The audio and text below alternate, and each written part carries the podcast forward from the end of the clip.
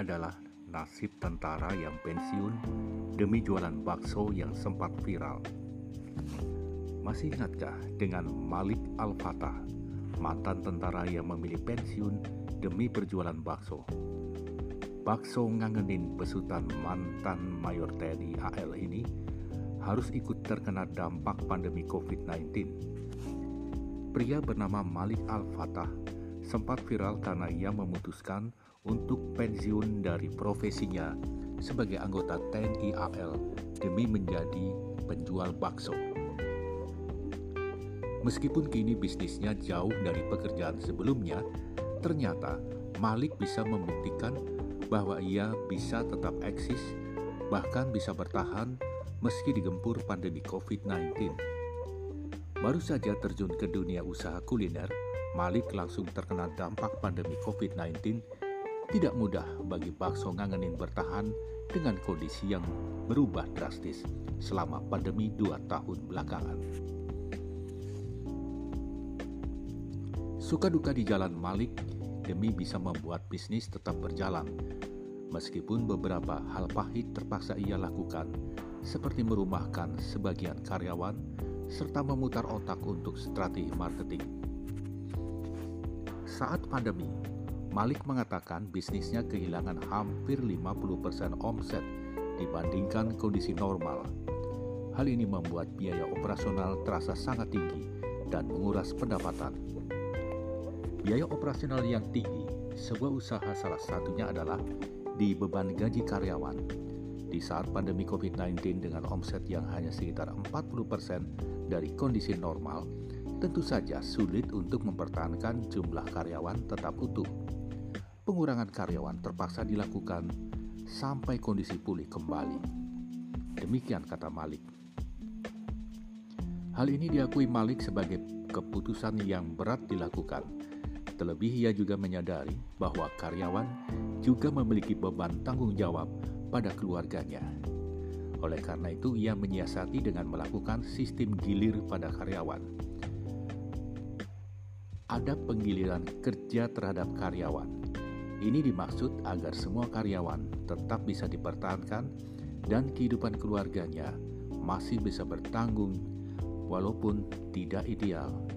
Demikian kata mantan Mayor TNI ini.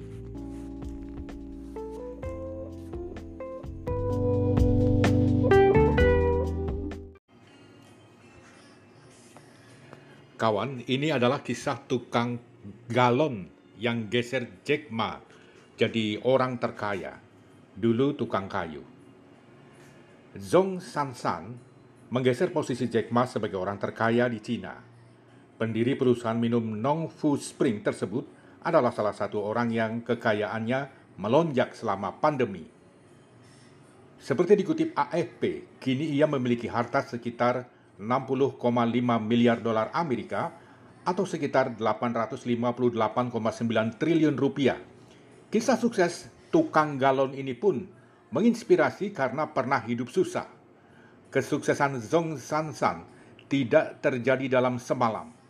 Dilansir media lokal, pria 66 tahun tersebut tidak datang dari keluarga kaya.